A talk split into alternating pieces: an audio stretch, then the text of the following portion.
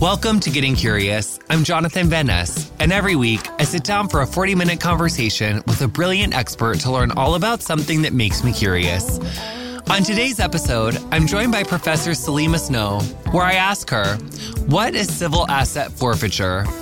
Professor Salima Snow is a professor of law at the University of the District of Columbia's David A. Clarke School of Law. She's also an elected member of the DC Bar Board of Governors and the elected president of the National Association of Muslim Lawyers. Let's get started. Welcome to Getting Curious. This is Jonathan Van Ness. I'm very excited for this week's episode. And this is an episode that we've wanted to talk about for a very long time, but we needed to find the perfect guest to talk about it. And we did. So welcome to this week's episode, Professor Salima Snow. She is the professor of law at the University of the District of Columbia and focuses on religious profiling, poverty law, and the intersection of poverty, gender, and access to justice. And ultimately, the question that we're asking today is, what is civil asset forfeiture? And is it legal government sanctioned theft? So welcome first. Second, I don't know if anyone heard that you got excited before we started recording, but now I'm going to do it to you.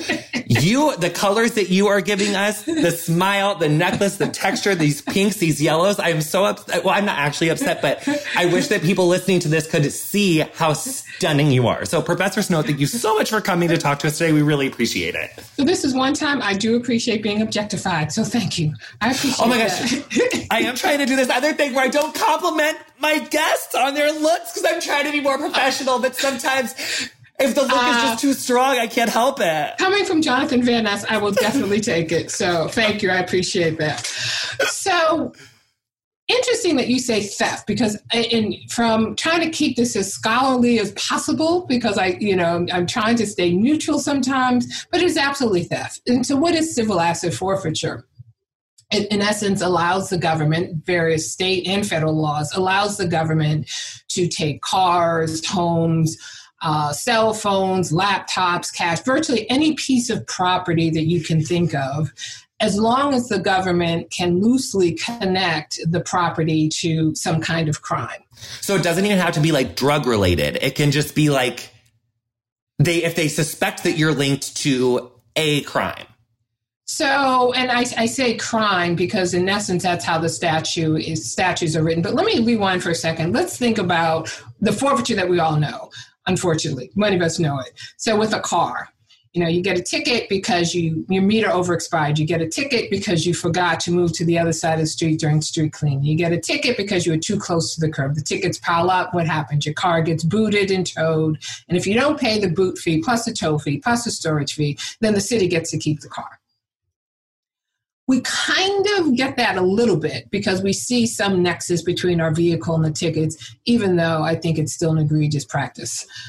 With civil asset forfeiture, what is really so egregious about the practice is not only does the government not have to find you guilty of a crime to keep your property, not only does the government not have to even arrest you for a crime to keep your property, it is this very low bar any level of suspicion. So if the police stop a car and you're driving a beat up little hoopty and you have $5,000 cash in the car, the police can take the 5,000 cash saying they think it's related to drug activity because you're in a low income in low income neighborhood.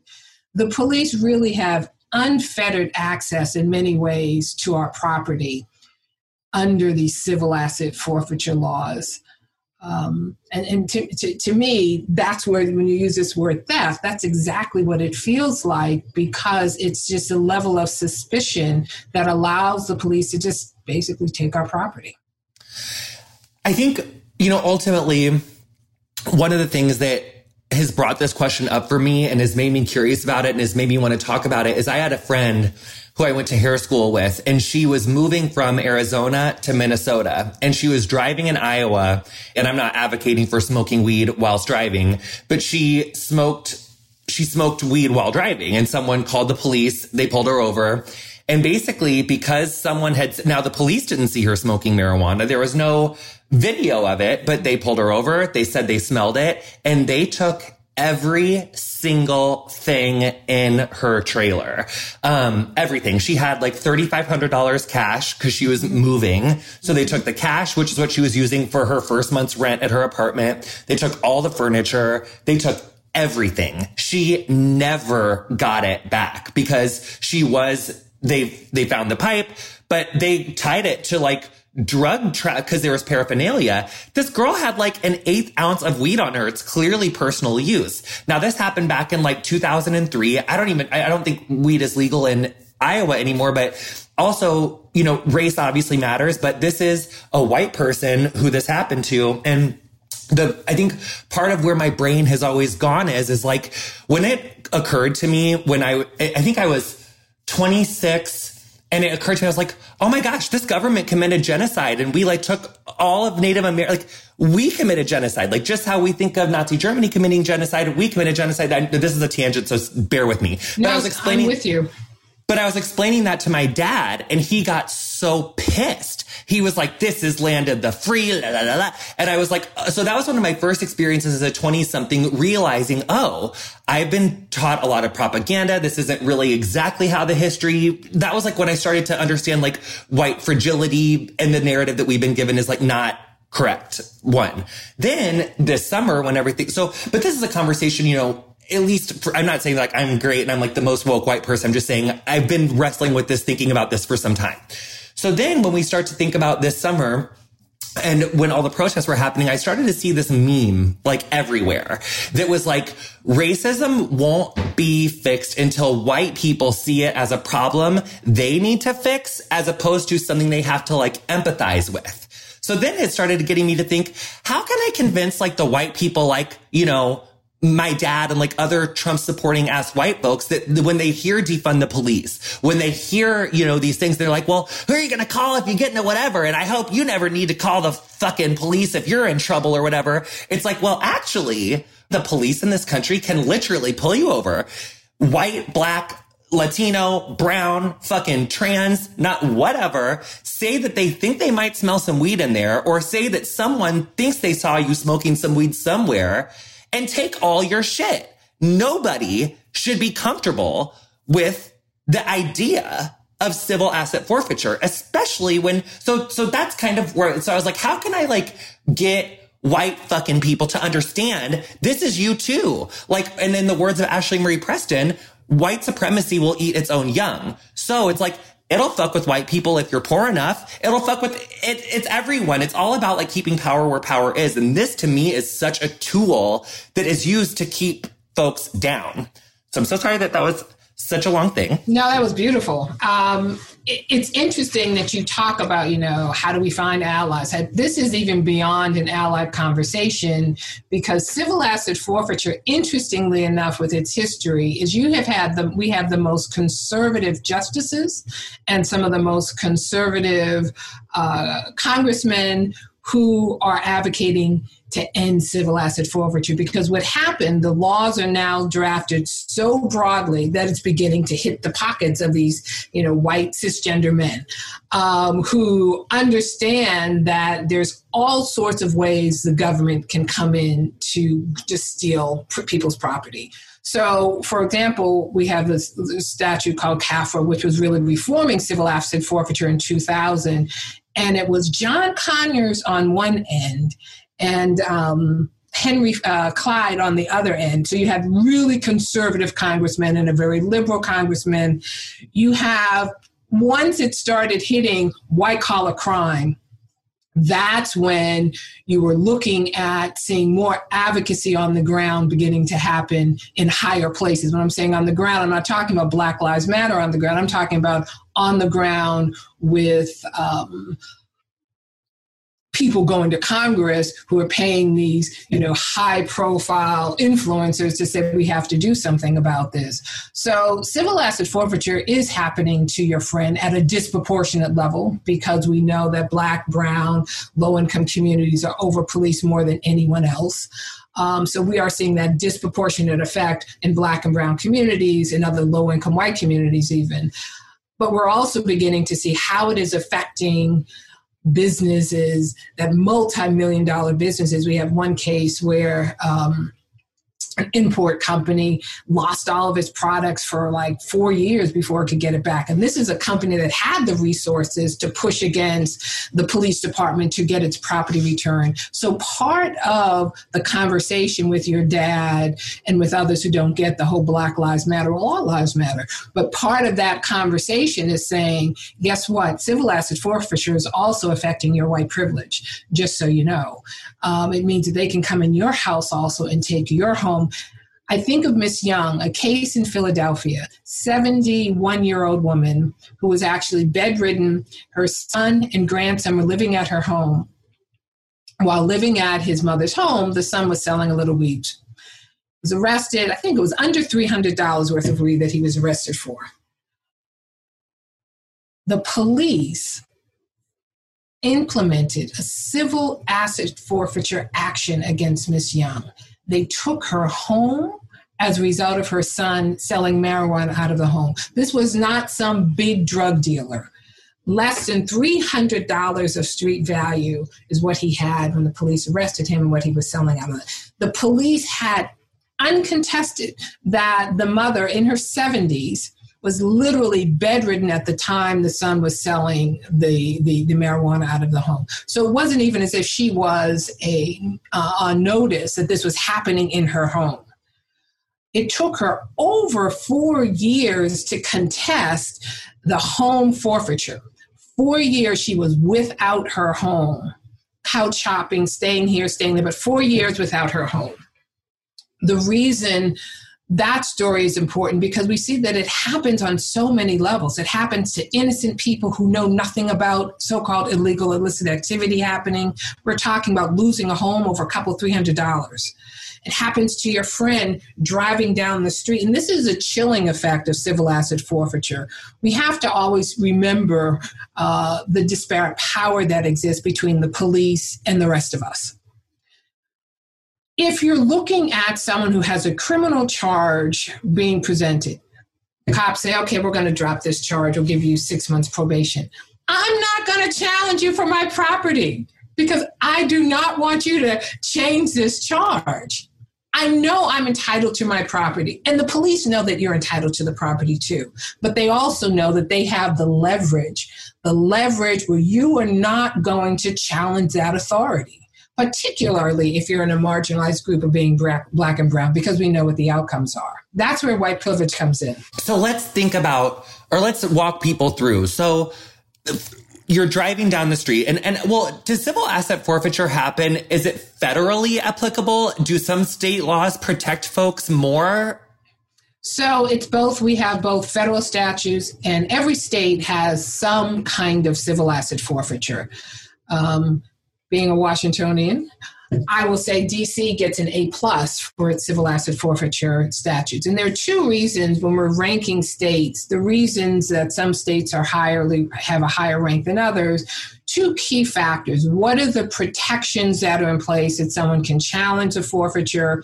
And then the other factor, which is key because it's a motivating factor for civil asset forfeiture, where does the money go? This is really a follow the money game because once the police take your property, in many states, the police keep your property, keep the funds from the property. If it's cash, they keep it. Whatever they catch, they eat to benefit law enforcement departments. Now, the reason DC has a higher grade than other jurisdictions is because the law enforcement is not authorized to keep the proceeds from the property.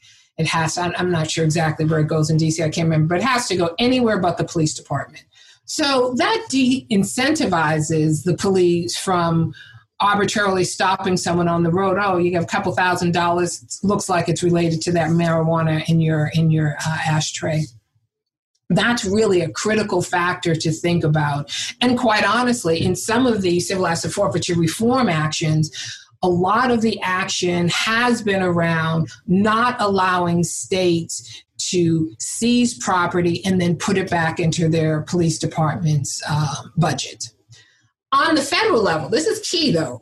Some states, even when they have this, the federal government is, is, is kind of sleeping with the, with the devil in many ways because even in those states where the state may prohibit law enforcement from seizing property and putting it back into their own budget, the federal government has this adoption program, which Eric Holder actually had abandoned, but then our wonderful friend whose name begins with T and lives on Pennsylvania Avenue, he overrode that particular um, policy. But the policy, the federal adoption policy, it allows states to collaborate with the federal government, send the money to the federal government.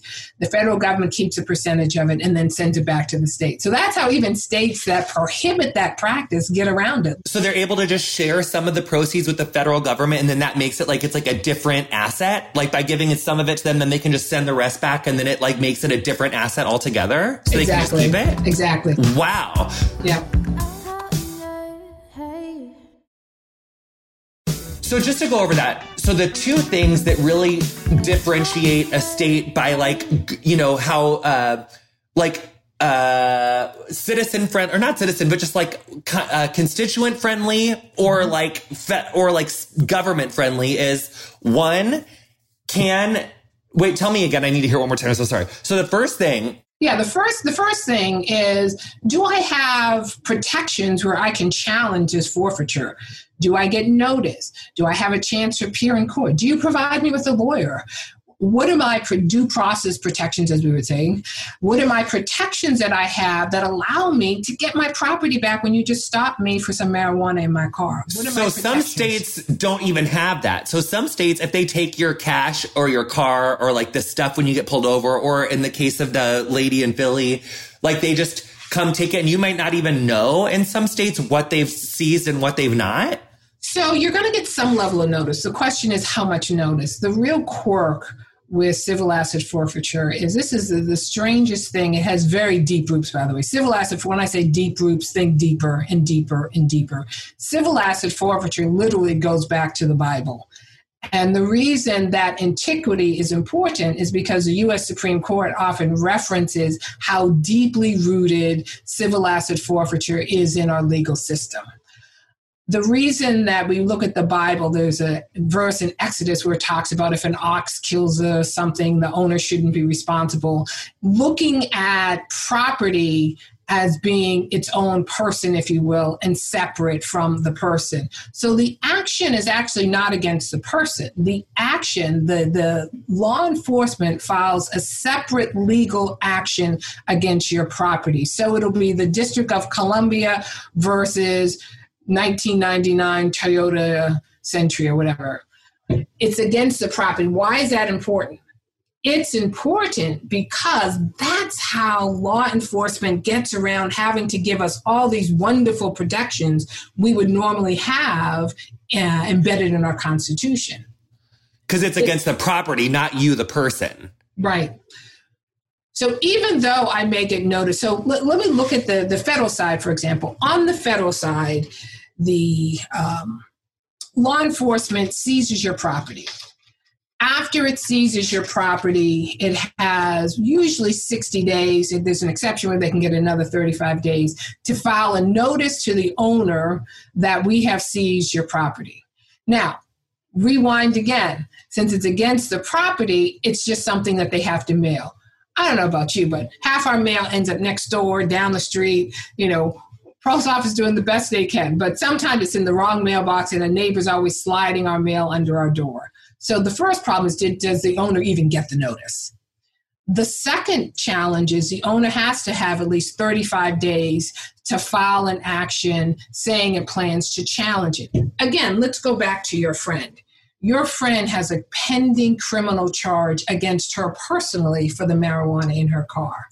The last thing she's thinking about, as much as she needs that rent money, as much as she needs whatever else she has in that car, the chilling effect of her trying to challenge the police for her property when all she her main goal right now is can I just get this charge dismissed? That's challenge number one, the chilling for challenge number two is you really need a lawyer this stuff is done in district court. When I'm litigating in district court, I'm calling a friend, how do I handle this case? So you have, and I've been practicing over 20 years. Lawyers are calling other lawyers when we have cases. So someone without a law degree, there's no right to an attorney. Unlike a criminal case, if you can't afford a lawyer, want to be appointed to you. That doesn't happen in civil asset forfeiture. You are on your own against the police. Then the police file a complaint. Then you answer the complaint. It is a complicated legal process, but this is the key. Before your civil asset forfeiture even lands on a judge's desk, six months have gone by. Six months before the judge even looks at the case, let alone decides the case. So your friend, six months she's without her rent money, so she's probably evicted by now. Six months without whatever else she had in that vehicle. So it is not, even though when you have a process, it doesn't mean it's just. Well, and in her case, the family was so pissed that she had marijuana and was, you know, driving with it, she was cut off. So mm-hmm. once that ticket was given, they were so mad at her. And it was like, well, you're, it was tough luck. I mean, she did jail time in Iowa. I think it was a month that she did there. Then it was a matter of like getting a bus ride to a friend's house in Minnesota where she was going and she had to like literally rebuild from mm-hmm. scratch. And it's like, if you don't have money for a lawyer, if you don't have money, so, and there's really two separate issues, right? It's like what you were saying. That's one thing I never thought about. There's the criminal case, but then there's the civil asset forfeiture case, which are two totally separate things. And in her case, she never got the assets back, never tried, never could. It just wasn't, that was like a moot point. And what's so upsetting about that is, is that this was someone who, and even if you were dealing marijuana in the early, one who gives a fuck. It's racist why we don't have it legal anyway. But this is someone who wasn't even in selling marijuana. This was someone who had like a small personal supply and everything was taken from her from like years and years. So, so that's, it's, it's a gigantic problem. So what happens when, when we say, you know, think deeper, it goes back to the Bible. One thing I wrote down earlier when you were talking about, it's like, so basically part of what our Constitution is built on is this idea that innocent until proven guilty, but they're not saying that you're guilty. They're saying that your property might have something to, so that's like a little bit of the workaround. So how and when did we see civil asset forfeiture happening like in our history? Like, was it 1800s, 17? Like, when did it start happening? Well, I mean, really, if we're going to go all the way back, we're looking at the seventh century. But if we're looking at contemporary civil asset forfeiture, I mean, and even before we talk about contemporary, you know, maritime law was very um, popular during maritime law because you have a cargo coming in on a ship. They want to seize the ship and its cargo. Um, but from a well, looking much more from a contemporary perspective, our RICO laws were really when we saw civil asset forfeiture being used to deter um, criminal activity. So we're trying to, you know, take a bite out of crime, if you will, trying to end organized crime, which makes sense to all of us. We're saying, oh, I don't want you benefiting from quote criminal activity.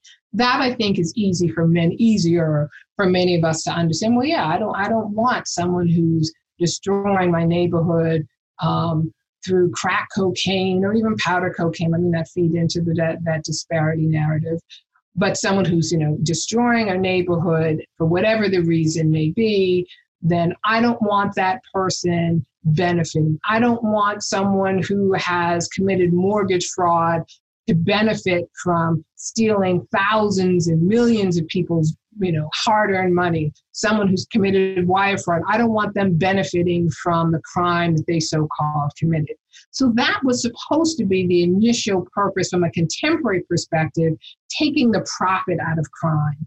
When we had the so called war on drugs, it became really strong ammunition to deter those who you know were targeted for being selling drugs um, again largely targeted against black and brown communities where it was used to deter you know, drug distribution but the problem with civil asset forfeiture is we have we've gone so far away from using it as a deterrent to so-called crime, taking the profit out of crime.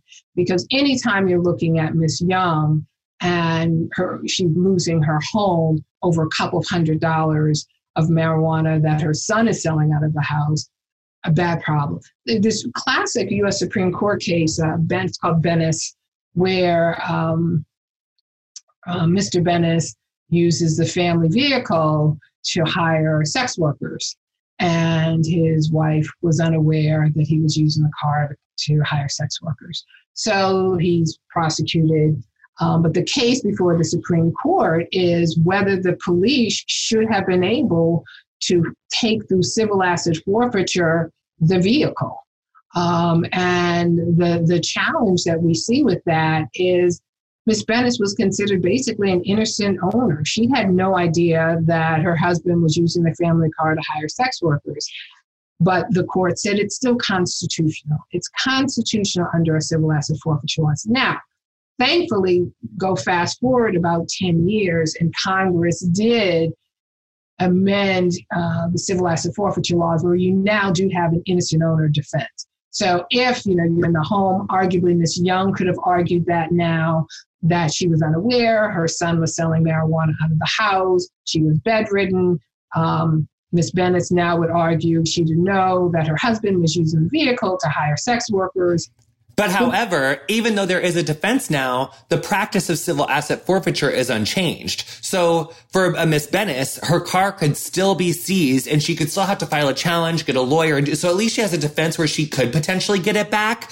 But the Miss Bennises of the future, it's like, well, what what happened to innocent until proven guilty like that it seems to me that civil asset forfeiture completely goes above that because really you have a police officer making that making that decision right there and then like at the scene of the crime it's like or the scene of the whatever that police officer is assuming that this that these assets have something to do with the crime but there's no judge there's no jury so don't legal scholars, isn't there like a movement to show that this is, I mean, and, and what about separation of church and state? Like, isn't like if we're drawing from the Bible to show why this makes sense in contemporary America. So, and so that's one thing. The other thing is, so when we look at contemporary civil asset forfeiture, I think one thing that we've, I don't know if you've ever heard this, but I certainly have heard it as a white person growing up in the middle of America.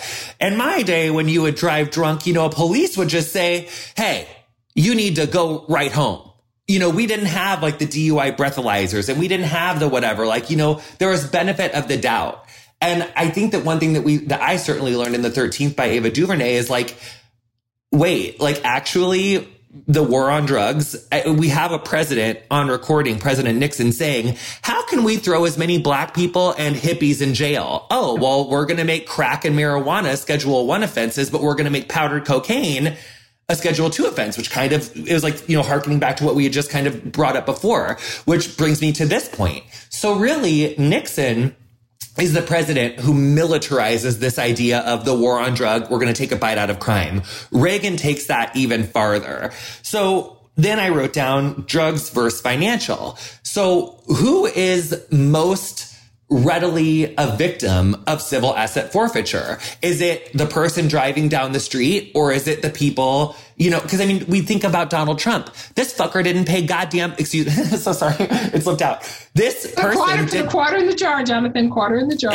I'm so sorry, I'm so sorry, I'm so sorry. Uh, but it's like this guy didn't pay federal taxes for years. Like, right. shouldn't we be taking like that, that place in upstate that they all use? Like, shouldn't we be taking some of the, I mean, it just seems like, cause that's the other part. And, and the, you know, the people who have money and resources to push back on the civil asset forfeiture so they can actually afford the resources to fight it versus the people that literally don't have the resources to fight it in general or like in the first place. So how do we correct that? It, so th- there are a couple things. One, um, I want to rewind just for a second because, as a critical race theory scholar, I can never separate race from the law. Um, when this is all said and done, we peel back the layers. I am the mother of a black son first, above everything. And I mention that because when you say in your day, uh, they probably still may pull over uh, you because of your white privilege. And the, the lesson that I always drill down to my son and I'll just be, be frank with you here. I said, do not think you can do what your little white friends do because they're going to call their parents and they're going to lock you up. Now, mind you, as a parent, I drilled to my son also that, you know, work hard, you'll, you'll be successful. He got his law degree from Harvard, got his master's from Oxford, those things that, you know, black little mothers who grew up in public housing is very proud of. Ah. But he still, he still, he still says when he walks the street, police see his blackness. Police see his blackness when he walks the street. They don't care about his degrees. They don't care if he has on a custom suit. He deliberately won't wear certain kinds of clothes because he feels that he's going to be targeted. He's actually living in Germany, um, Berlin, running a business.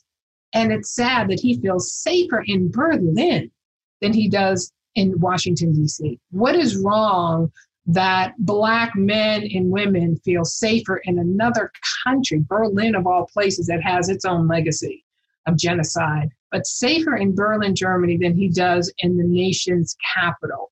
And it goes back to how this country, we talked about property to begin with. We started off talking about property. We cannot forget this country has looked at Black people as property since we came to this country and property deprivation continues. We are no longer considered property per se, but we are deprived on property in so many ways. There's this book uh, called The Color of, of, of Color of Law, and it just delineates the various statutes in housing that kept Black people deprived of even being able to acquire real estate, to acquire housing, which is the biggest wealth builder that we have. So when we're looking at discriminatory policing and the effect that race has on civil asset forfeiture, absolutely it's disproportionate, disproportionately affecting black and brown communities. And that's because black and brown communities are over policed. It's because, I mean, I used to drive this car that made my, my, my husband cringe. It was this old Nissan, windows beat up, it was looked horrible, horrible looking car, terrible, but it ran well. And I just refused to get another car because it ran great. I got pulled over in that car so many times. What saved me is I'd roll down the window and I usually, you know, I was coming from work. They wouldn't even ask for my license and registration half the time. So I knew that they were targeting that car of what they thought that car represented. My son would say to me, I can't drive that car. Are you kidding me? The police will pull me over every time and I'm not going to have the same results that you have. So we have all sorts of privilege. Mine was being older and, and an older woman, even though you know my blackness was still part of that uh, formula.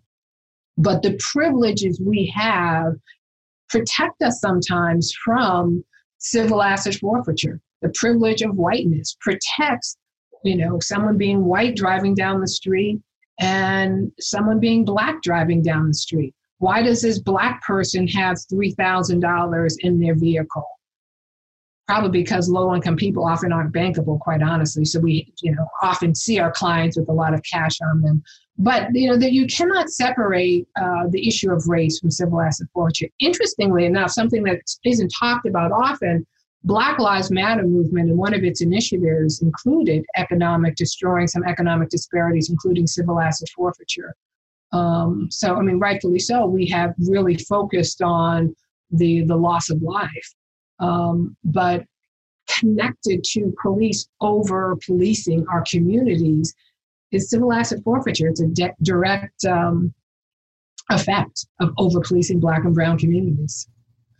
And so we see that. And I mean, I would, I don't know what the numbers are off the top of my head, but I can only imagine that when we look at the amount of assets that are seized from folks, I don't know if you want to put a monetary, not you, just anyone, whether it's monetary or like the amount of folks. I think we can guarantee that black and brown people are at the much higher receiving end of civil asset forfeiture, probably in both realms of monetary value and number of times. Um, and I guess what I was trying to say, because it's like in the 40s and 50s in Quincy, Illinois, if you're a black person that got pulled over for drunk driving, you probably were not having them say, just get on home. So mm-hmm. yes, a hundred percent. I think what I was trying to say was that it seems like there was a time where the idea, well, actually, that's only for white people. That's yeah, yeah, yeah. There was a time when white people weren't as afraid of police, but now they are because well, more are because like we're seeing that fucking like the police are really government sanctioned people who can literally like fucking pull you over, rob you blind, and it's a whole thing. And which leads me to this point, which is actually not about civil asset forfeiture. But when I think of like obviously drunk driving is a huge problem.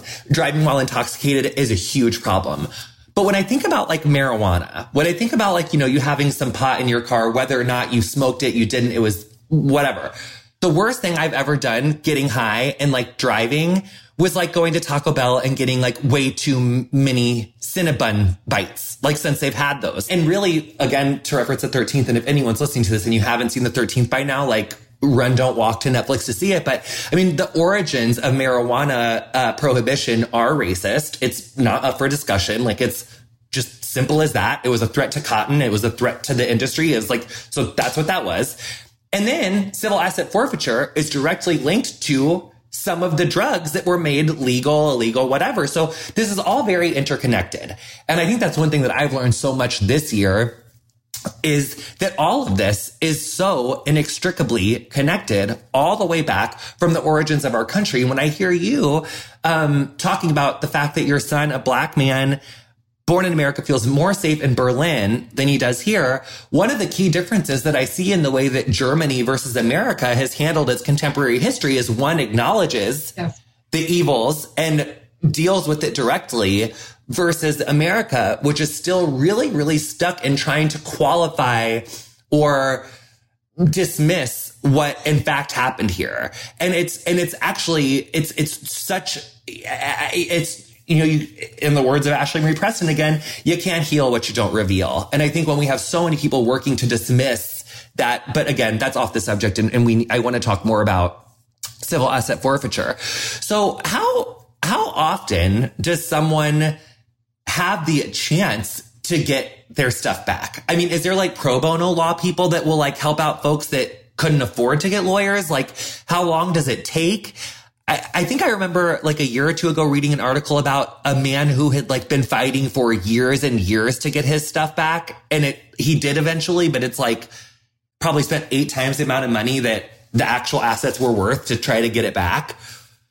That's, that's part of the problem that is, you know, we have a major justice gap when it comes to access to our to legal services um, I worked in legal services for over 16 years, representing poor people living in DC and rural Georgia.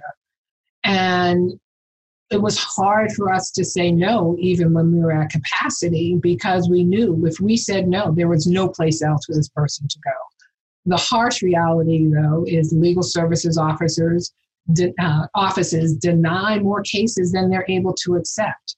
So you have a number of people who do not have access to our court system.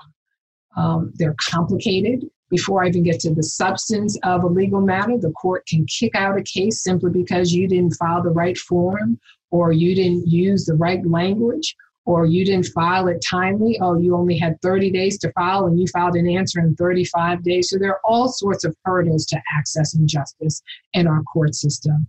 Are there pro bono lawyers? There are some, but one of the movements has been to add having a right to counsel in civil asset forfeiture case forfeiture cases, the same way we have a right to counsel in um, criminal cases.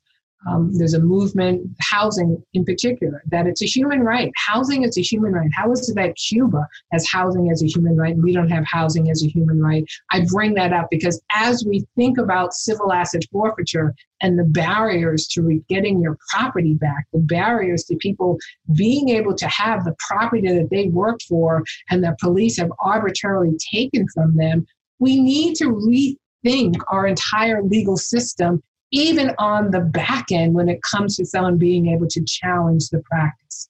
But then that goes back to our access to justice problem that we have. People throw their hands in the air because they simply don't know what to do. And they'll call legal services offices, I'm sorry, ma'am, we're not taking any new cases. I mean, that is a standard line, unfortunately. That legal services just can't take new cases. So if people can't get their assets back and then the state or the jurisdiction has the thing where the police can just catch what they kill, how much of just seized property has gone into the pocketbooks of police officers to either like hire more policemen, hire or, you know, buy more guns, buy more bulletproof fucking tanks. Like, I mean, cause literally just also to be clear, it's like other, a different podcast, but in, in my lifetime, like our police forces across the country have unilaterally become like a whole new militarized, uh, police force that we did not have in the 70s and 80s. I mean, so many of these, you know, whether it's the cell phone receptor shark things or if it's like fucking grenades, body armor, guns. We got those into our police uh, police forces like from war, like from like from war times, and then we're like, oh, we don't want to waste all this shit that we spent taxpayer money on, so let's give it to the cops. So that's separate. But how much is just if you had to guess, like is just floating in the world of police departments well, from stolen stuff? On from, from the Department of Justice on the federal side, over two billion dollars in a ten year period. So two billion. Two billion. $2 billion Department of Justice uh, had secured during a 10 year period from just from civil asset forfeiture. So that's a lot of money. That's a lot Holy of money. Fuck. And it's a big incentive to continue to that was, people's property. And to be clear, that property was never uh, convicted of a crime. Like that, like maybe it was, maybe it wasn't, maybe the person just couldn't afford to, because that's all the way from like the car that they seized all the way up to like a multi-million dollar compound. So like that's 2 billion of everything. So you've got to believe that there was a lot of like 2,000, 5,000, 6,000, just like, you know, smaller, even though that's a lot of money still, but smaller mm-hmm. seizes all the way up to bigger ones. So fuck. Yeah. And, and even for, I, I, should say that even for uh, property owners who can't afford to hire a lawyer, again, if it's my laptop and there's not valuable data on it, maybe it's, you know, is it easier for me to get a $3,000 laptop or for me to pay this lawyer 10000 I mean, we all get kind of wrapped up in the emotions of, you know, that's just not right. They can't just take my property. But the lawyer is going to be the first to say, listen, it's going to, my fee is going to be $10,000 and your laptop, go buy a new laptop for 3000 you say you have everything on a, on, on a, in the cloud, so just go buy a new laptop at 3000 It's a cost benefit analysis also. It's not just an access to justice issue, but it's also a, a um, cost benefit analysis that we often have to do because lawyers aren't cheap.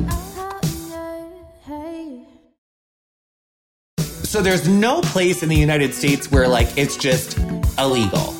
Because even if they do have more rules and protections, they can still go to the federal government and do like that whole tradesies backsies thing every state has some level of civil asset forfeiture, some level. Again, the challenge or the, the, the, the, bright side, I would say, not the challenge, the bright side is whether the state has additional protections in place. And those protections could be that instead of the property owner having to say to the police, I want to challenge this civil asset forfeiture, it could be that the police have to still file a judicial action saying we are entitled to this property. This is the nexus between the property and the criminal activity. But I think the, the, the real egregious part, if there was criminal activity, then you would think the police would have brought charges, arrested the person. In so many instances, there are no criminal charges brought. Now, the catch 22 to that, we don't want to advocate that the police must uh, file a criminal charge in order to go forth with, with civil asset forfeiture. So you're kind of caught between a rock and a hard place because on one side you don't want to say, well, prove to me that there's, there's not even an underlying criminal charge, you need to file anything, making that impetus for police to just starting filing all these arbitrary charges against people instead of just no paper in cases. So we don't want to do that. Uh, you know, it kind of goes back to us thinking radically about how we look at law enforcement. The whole defunding the police movement, which is often misconstrued, is just saying our focus is in the wrong place the average person is not stealing something from a store because they just want to be a theft, a thief. They're taking from a store because they don't have the economic stability that they need for their family. Um, someone who's re- recovering or in recovering or trying to recover, they're using drugs. If it's not by choice, if they're using because of an addiction, how about we have more services that are available for people who are trying to recover? That's what re- defunding the police really looks at. It really is looking at how do we address the root cause of our problem. So the same thing with civil asset forfeiture. How do we address the root cause of the problem? The root cause of the problem begins with one, policing to stop over policing black and brown communities. Two, uh, if you stop me, let's raise the bar as to why you can stop me. Every time I, I police stopped me when I had my hoopty Nissan, they said, "Oh, your tail light was out," and like I, I consistently said, "How do you figure out if your tail light is out?" And I would often say that, and I'd forget. I'd say, "I'm going to have someone sit in the car, put my brake lights on, see if my tail light's out." And then finally, I did just do it, and it's like my tail light's not out. They've been stopping me saying my tail light's out. It's not out. You know, so all of these really just egregious practices that we see from law enforcement. Now, I do not want to be the person who, who's, you know, because it's like I'm saying Black Lives Matter doesn't mean all lives don't matter. Because I'm saying that the police are abusing their power doesn't mean that there aren't some police officers who do good things. Oh, so girl, you're preaching to the choir yeah, here. So, I think everyone listening to everyone yeah. listening to this podcast is like, we're all on the defund the fucking police bandwagon. I think it's more of just like, I, I, I mean, for me, it's like, and this is actually like, I think, a, I mean, it's not why it's not particular. I, I do think though, it's like, there i can't i have defund the police in my bio on my instagram and i can't tell you how many times a day some person will say to me in my dms i hope you never need to call the police for anything i sure hope yeah. you never need to whatever yeah. i mean so I think the, so what's frustrating for me about that is that like, I understand. I wish that there is a way that for me as a white person, there's a way that I could like explain to other white people, like, cause, oh my God, you just, I mean, I'm actually, my quads are getting chills just thinking about some of the conversations I've had to have with like, just, but then you had to like find a little bit of compassion, but it's like, but trying to be a conduit between those people and then like the, like, you know, no, like when I say defund the police, like I mean what I fucking said. Defund the, if so explaining that side to someone who's like really fucking pissed off and offended by just the idea of that is like, I need to practice that I, I really, literally need to practice it. So, so Jonathan, you're using your white privilege. I mean, you're using your white privilege by bringing these kind of topics to audiences and talking to people in a way that they can hear you. Um, you can say things that I can't say um, because oh, here goes the angry black woman you know, there's, we won't get into this whole identity and, and how we're stereotypes associated with identities, but you can say things that this angry black woman can't say. And I tell my colleagues all the time, of course I'm angry. Are you kidding me? Yes, I'm angry. I can literally tell you when my great, great, great grandmother was brought to this country. And you don't think I should be angry that she was cargo, that we can't even get in a national apology? And you don't think that we should be angry? 40 acres and a mule, what was that? We didn't even get that. You don't think I should be angry? Of course I'm angry. I'm angry that my son hasn't received what he was promised. I have lots of anger in me. But when I say some and share some of these uh, truths, it's heard very differently than you being able to share some of these truths because of your white privilege. But I, I, also do think that when we're talking about civil asset forfeiture and when we're focused on how do we get everyone to hear us, if this is one issue where I, I, really firmly believe that we get to cross the political lines. We get to cross the political lines because it's it's affecting everyone. It's affecting white conservatives. It's affecting low income black and brown communities. It is affecting us all. Now, I do think that simply because police over police black and brown communities, and I cannot say that enough, and because we associate so many any crime or confiscation of property to black and brown communities who aren't pulling themselves up by their bootstraps Mm. But once we begin to say civil asset forfeiture is a direct attack on our civil liberties, as even Clarence Thomas, my goodness, Clarence Thomas is even saying that this is this is not what it should be. I mean, you really can't think to me, I can't think of you know, based on everything that I've been taught about our American justice system, like my whole life, I can't think of anything that's more un American than having a law enforcement officer come up to you, be judge and jury, take your stuff.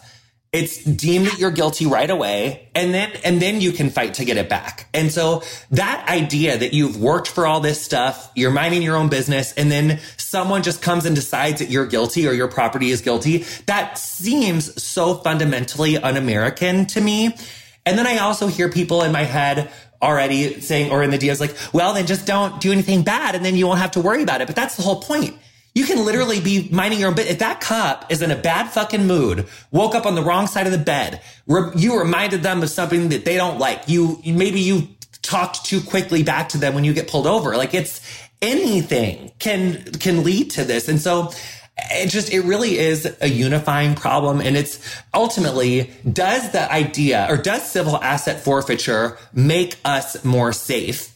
Or does it make police unions and police stations more powerful? And to me, it's the latter. Because if it made it more safe, wouldn't we have already seen a reduction in violent crime? Wouldn't we have already seen people not wanting to like, you know, stay out of trouble, so to speak, we would have seen it already because this has been going on since the 70s, the 80s, the 90s. It's it's not making us safer. In fact, it's making it, it it's it's increasing distrust. It's increasing the instability. And so is there I mean, so I think we've already heard about you know some of this, but I want to kind of hit back to it. What I mean, I think that we've already, we have seen, but I want to touch on it more. What this practice of civil asset forfeiture reveals about discriminatory policing, which I guess if I was just going to recap it, it's that it affects black and brown people much more often because black and brown communities are over policed. Then it's what are the efforts? What do our current efforts look like that are meant to curb, abolish, uh, refine, reform? Like, what are the movements on the ground that are working on this? And if people are, you know, fervently incensed after listening to this, where can they go? Where can they get involved? Like, who do you think is doing the best work? So, um, if we think about the Black Lives Matter movement that came about and really was challenging the duplicitous criminal justice system, the loss of, you know, of, of Black lives, and the Ferguson report that the Department of Justice developed, one of the outcomes of that Ferguson report um, this was under the Obama administration. So I, I really um, found it to be a very enlightening report, despite the fact that it was Department of Justice. Um, but the Ferguson report, it looked at policing for profits. That report looked at police officers, although it wasn't directly civil asset forfeiture, police were finding tickets and just finding ways that they could fund their police department through fines against Black communities. The same thing we saw in Baltimore. The report revealed that Baltimore police were also policing for profit. So, this idea of policing for profits is really also part of the foundation of civil asset forfeiture. The Black Lives Matter movement has done many things. Um, I think the, this most recent movement has really built so many unlikely allies that we didn't expect to see. Thank God for social media so we can see what has been happening in the Black community very quickly through social media. So I, I do think that when we're talking about looking at how do we bring uh, movement and bring attention first before we can bring change often. So we have the kind of the historical interplay between protest movements and getting some movement in the courts or even with our legislators. And what the black lives matter has done it brought to light this this uh, duplicitous criminal justice system. And it also has been building this amazing uh, I, hate this word allies, but I can't think of anything else. But the, these amazing allies to, to, to uplift this concept of Black lives actually mattering, which this country from its inception has promoted that Black lives do not, in fact, matter. So when we're talking about how do we begin to shift the egregious practice of civil asset forfeiture, I do think we have to continue to have protests such as Black Lives Matter include civil asset forfeiture as part of its agenda. And the reason this becomes important, it seems like like a big, you know, gap between protests and the courts, but protest movements have often moved the courts. If we look at, you know, the civil rights movement led to Brown v. Board of Education, the LGBTQI movement led to Obergefell v. Hodges, the uh, women's movement led to Roe v. Wade. So it has been movements that have made the court often respond because the courts, despite the legitimacy of the courts that's embedded in the laws and the Constitution, the Supreme Court and all courts really have this implicit legitimacy that comes from the masses believing that the courts got it right. So, one of the challenges we saw with Brown v. Board of Education and states just refusing to uphold Brown was because the, the masses weren't quite where the court was, that the masses were not accepting the fact that separate was not equal. So, court legitimacy often happens. Not that I'm suggesting that courts. Um, you know use popular opinion to render decisions but courts are influenced by the the movements. There's no question that courts are influenced by movements. Question as to how much but they are definitely influenced by movements. And part of that movement influence comes when the movements are successful and it's such a wide uh, range of people involved. And that's what I think, as strange as it may sound, I think that's what Black Lives Matter is really doing effectively. That this idea of really pulling diverse populations together to uplift different causes and to show the disparities that we are seeing in our criminal justice system. Um, there's this amazing quote that uh, or statement that Sonia, uh, Justice Sonia Sotomayor makes in this case called uh, Utah v. Strieff. And in her dissent opinion, she talks about black and brown parents giving their children the talk. The talk not to run down the street, the talk to put your hands on the steering wheel, the talk never to talk back to an officer, what is going on that our Supreme Court justices recognize that black and brown parents give their students, their children the talk? I definitely gave my son the talk, and he got it well. So I mentioned that the courts are listening. The fact that we have that language embedded in a US Supreme Court decision says that the courts are paying attention to what happens on the street. So that's where I think we first start. Um, who else is doing this? I mean, I don't know that any organization is, is dedicated specifically to this work. Um, a number of organizations consider it. Washington Lawyers Committee for Civil Rights, for example, they do some systemic work on the project. There are other organizations, but really, I, I'm, I'm a firm believer that it's about being on the ground and making people care about it. I tell my students all the time the law is a human experience. We have to humanize the issue. If we don't humanize the issue, no cares. So it's about humanizing the issue, knowing about the Miss Youngs, knowing about the Miss Bennetts, knowing about your friend. You humanize it. You get on the street, increase the visibility as to why should we care? We should care because it's affecting each and every one of us. You spent all this time building a home. You spent all this time working two jobs so you could buy a home and then the police just take it. No, I'm sorry.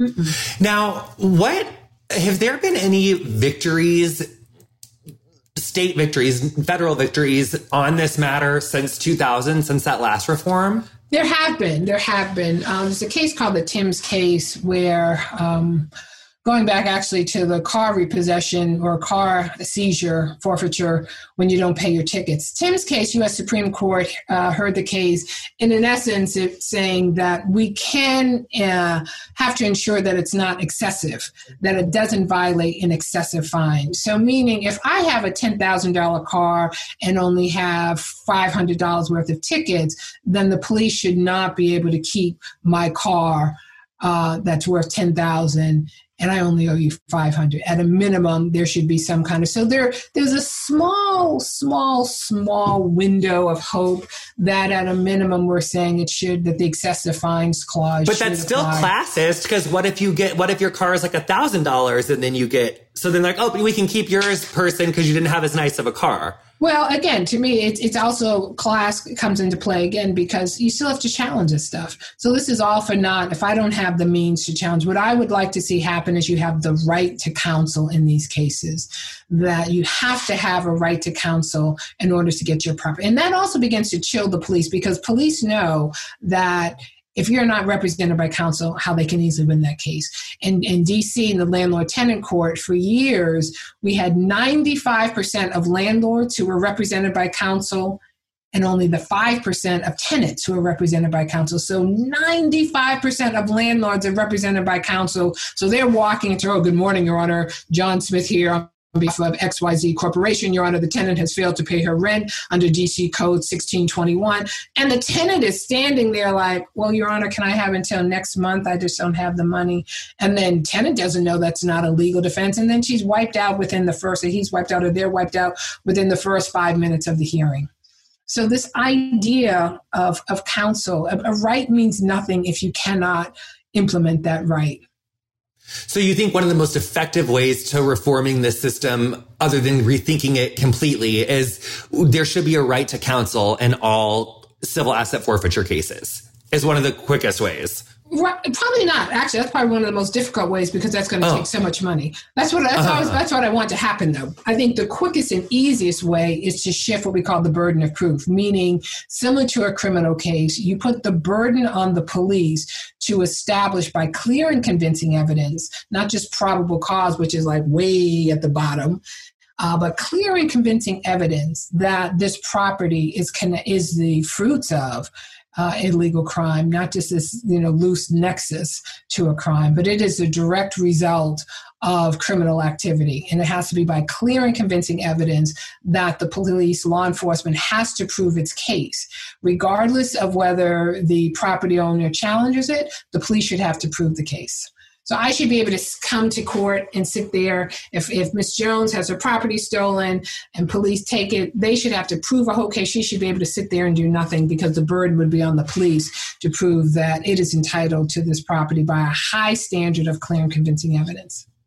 So really what we could do to help in this practice is like we have to really people just got to get involved. And I also think that this is such like, if anyone so happens to be listening to this episode and you are considering to run for state or local office, mm. any office, if you're listening to this, I feel like this is such a unifying issue that can really get everyone pissed off and get some progressive policies up in there to make our like place safer and more equitable.